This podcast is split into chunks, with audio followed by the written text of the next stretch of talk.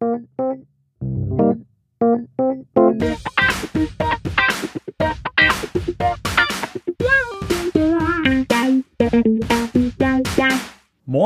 und herzlich willkommen zurück im Brandschutzmilieu.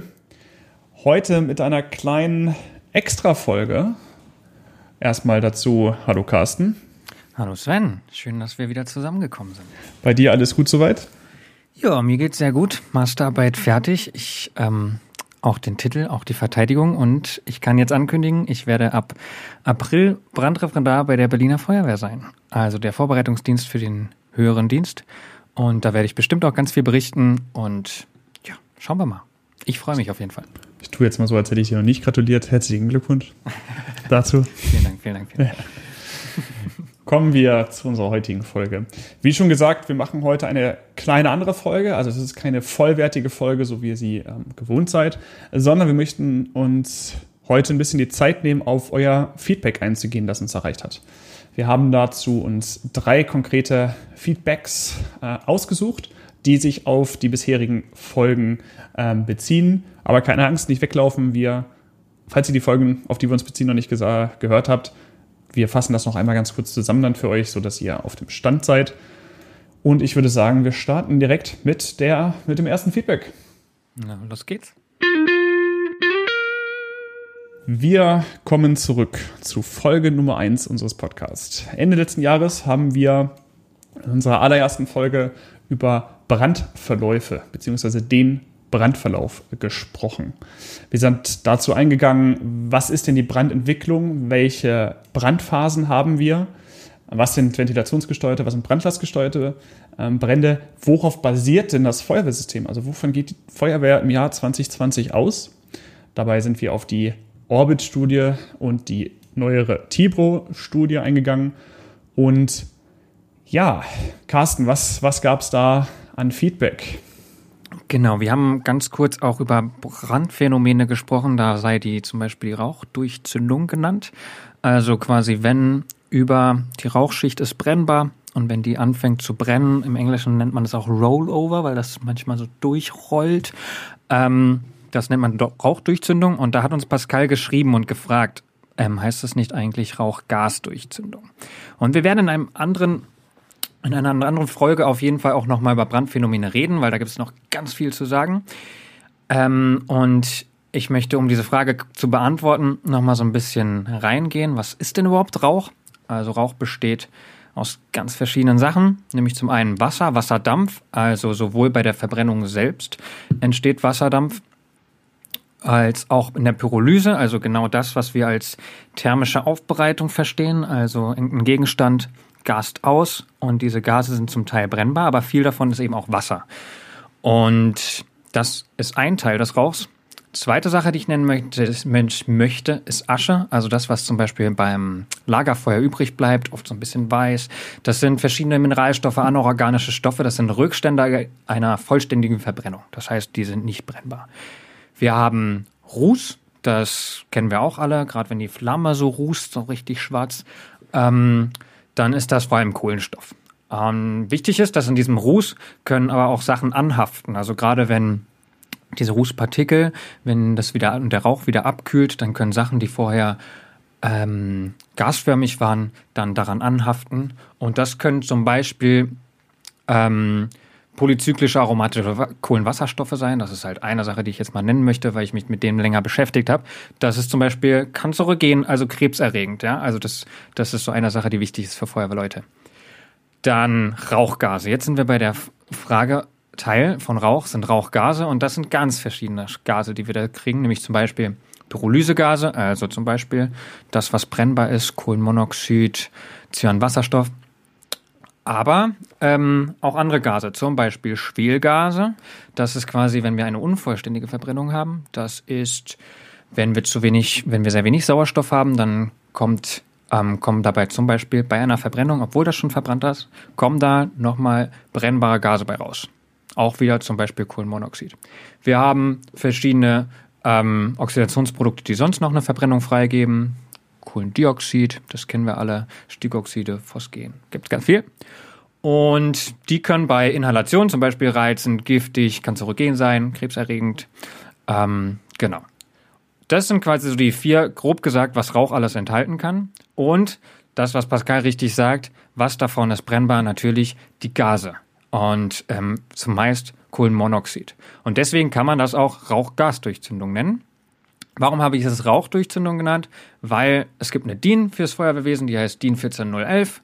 Und da werden Begriffe definiert und da steht Rauchdurchzündung drin. Und das ist ja auch nicht falsch, weil Rauchgase sind Teil des Rauchs. Und by the way, auch die Rauchexplosion wird nicht Rauchgasexplosion, sondern darin Rauchexplosion genannt, ist aber exakt das gleiche. Und somit möchte ich diese Frage beantworten mit einem klassischen Ja, aber. In dem Sinne, äh, vielen Dank, Pascal, für die Frage. Gerne mehr davon. Und wir kommen zum zweiten Feedback. Das zweite Feedback bezieht sich auf unsere tatsächlich zweite Folge. Sie drehte sich damals um die technische Rettung nach Verkehrsunfällen. Noch einmal schnell zu der Folge. Wir haben uns mit dem Retten aus verunfallten Fahrzeugen, in dem Fall Pkw, äh, befasst. Wir haben uns äh, dabei einerseits um das Zeitmanagement ähm, und die dann geltende Golden Period of Trauma unterhalten. Wir haben dann nochmal grob umrissen, wie die Feuerwehr in Deutschland so grob bei der technischen Rettung aus diesen verunfallten Fahrzeugen vorgeht. Und wir haben uns ein wenig um einen kleinen Ausblick auf dieses Thema ähm, eingelassen, und zwar auf neue alternative Fahrzeugtechnologien und neue Erkundungen. Wir haben auch unter anderem ein paar Statistiken genannt und ich glaube, darum dreht sich das Feedback, nicht wahr? Ja, exakt. Da muss ich was eingestehen. Ich habe in der Folge von einem Unfallschwerpunkt auf deutschen Autobahnen geredet. Und das ist so nicht ganz richtig. Ich würde sogar sagen, das ist falsch. Darauf hat mich Johannes hingewiesen. Vielen Dank. Die gefährlichsten Straßen sind und bleiben Landstraßen. Hier starben, ich nehme jetzt mal die Statistik von 2018, 1867 Menschen von den insgesamt 3275 Verkehrstoten im Jahr 2018.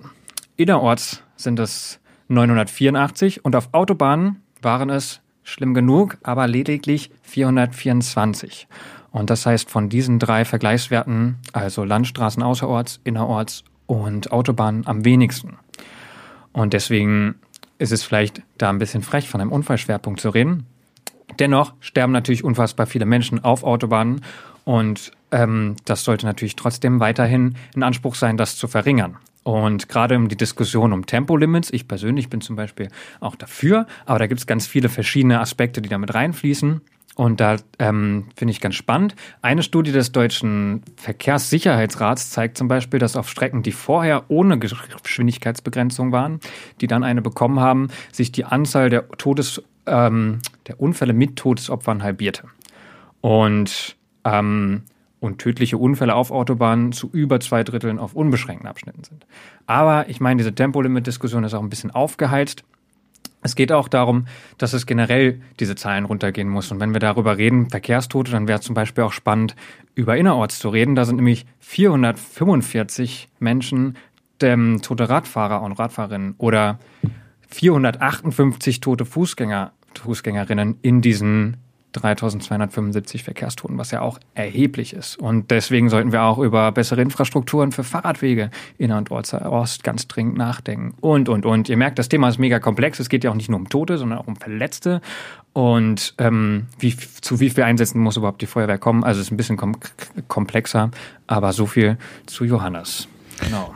Da kann ich auch direkt äh, tagesaktuelle News dazu bringen. Und zwar hat äh, die Tagesschau heute das Statistische Bundesamt ähm, zitiert und die ähm, ja, Analyse der Verkehrsunfalltoten äh, und Verletzten aus dem Jahr 2019 veröffentlicht. Und dort zeigt es sich, dass es so wenig Verkehrstote wie noch nie gab. Diese Statistik wird seit 60 Jahren erhoben und der Wert der Verkehrstoten im Jahr 2019 ähm, ist der geringste seit 60 Jahren. Das sind 3059 Menschen gewesen. Dahingehend ähm, ist es allerdings so, dass es mehr getötete Elektrofahrer gibt. Dieser Wert, Elektrofahrradfahrer, Elektrofahrer, ja, es kommt beides hin.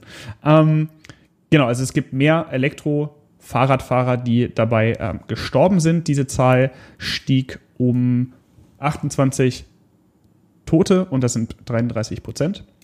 Und weiterhin ist festzuhalten, dass es mehr Unfälle grundsätzlich gibt. Äh, dieser Wert ist um 1,9 Prozent gestiegen und wir sind ähm, mittlerweile bei 300.200 Unfällen, bei denen Menschen verletzt oder getötet worden sind.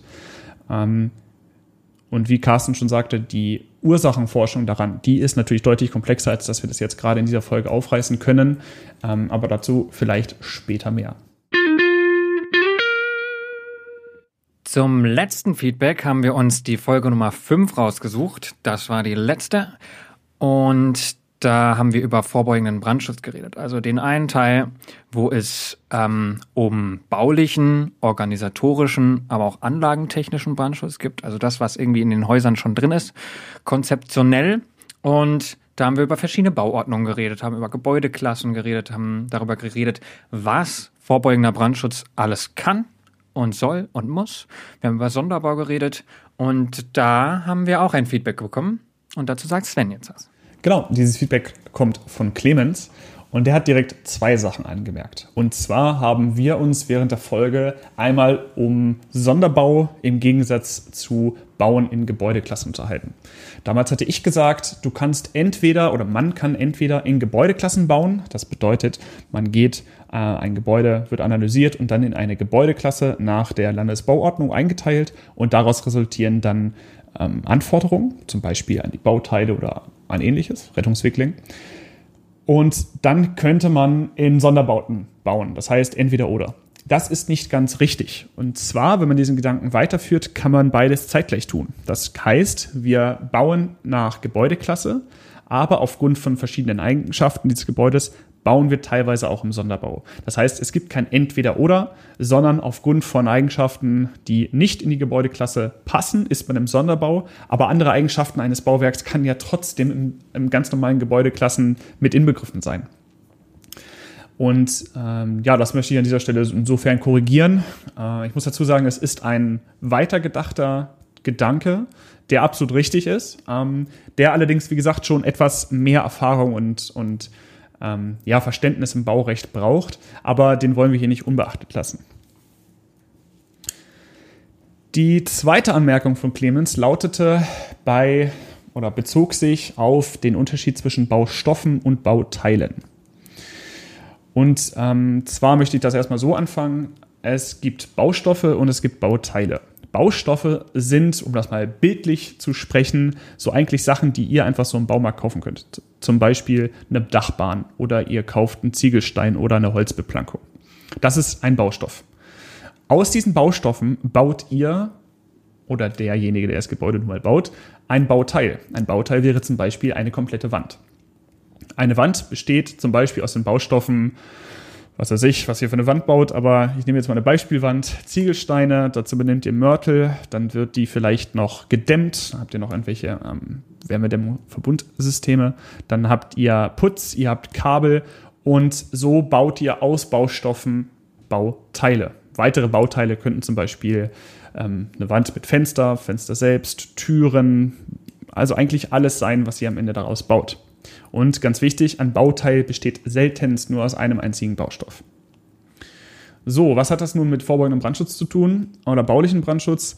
Nun, es ist so, dass Baustoffe weisen Brandverhalten auf, wie zum Beispiel ein Baustoff ist schwer entflammbar, normal entflammbar und leicht entflammbar, während ein Bauteil eine Feuerwiderstandsfähigkeit aufweist.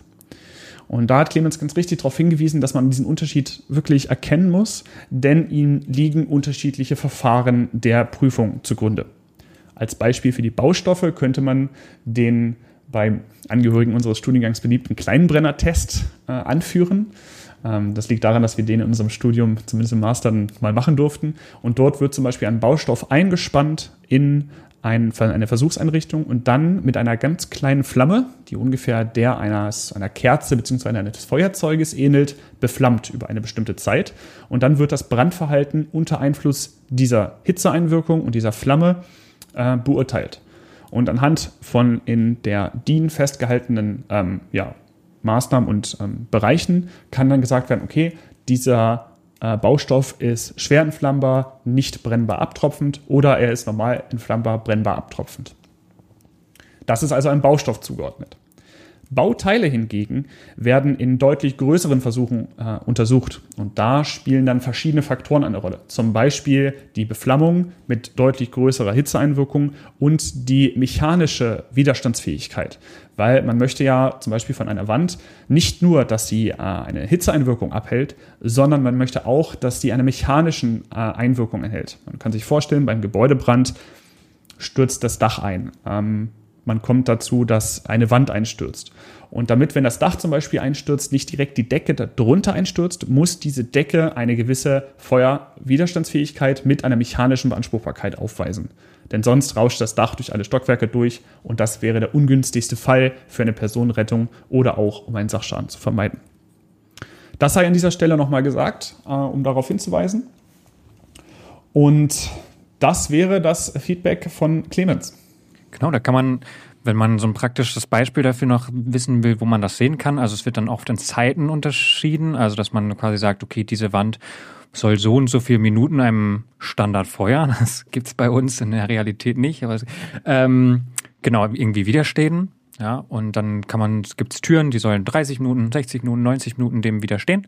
Und bei manchen Türen, gerade bei so großen Brandschutztüren, kann man das manchmal so in so einem, eigentlich immer, in so einem kleinen Metallschildchen sehen. Da steht dann, weiß ich nicht, T30, heißt dann, diese Tür muss 30 Minuten Feuerwiderstandsdauer aufweisen. Also, ne, dieses wirklich so ein zeitliches Intervall. Genau. Das könnt ihr wahrscheinlich, wenn ihr das nächste Mal meistens in einem etwas größeren Gebäude, öffentlichen Bauten seid, ähm, einfach überprüfen. Guckt mal in solchen großen, wuchtigen Türen. Die fallen am meisten auf in die Innenseite der Türen und dort werdet ihr, wie Carsten schon sagte, Metallschildchen sehen, das gestanzte Angaben hat. Äh, kleiner Funfact am Rande, diese Nummern werden gestanzt, damit sie, auch wenn diese Tür mal gestrichen wird, danach noch gut zu lesen sind. Ach was. Mhm. Okay. Zack, habe ich wieder was gelernt. Das, das wusste selbst Carsten noch nicht.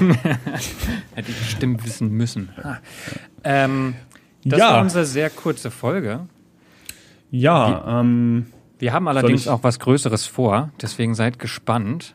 Vielleicht ist das ja, ein genau. kleines Gimmick zwischendurch. Wir, wir werden noch nichts, wir werden nichts nix sagen. Seid gespannt auf eine Folge, die bald kommt. Das wird cool.